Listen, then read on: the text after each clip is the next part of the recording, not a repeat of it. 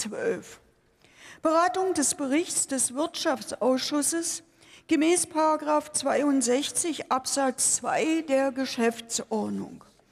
Zu dem Gesetzentwurf der Fraktionen der CDU-CSU zum umfassenden Wirtschafts- und Handelsabkommen CETA vom 30. August, äh, Entschuldigung, 30. Oktober 2016 zwischen Kanada einerseits und der Europäischen Union und ihren Mitgliedstaaten andererseits sowie zu dem Antrag der Fraktionen der CDU-CSU mit dem Titel Europas Wettbewerbsfähigkeit erhalten, die wirtschafts- und handelspolitischen Beziehungen im atlantischen Raum stärken.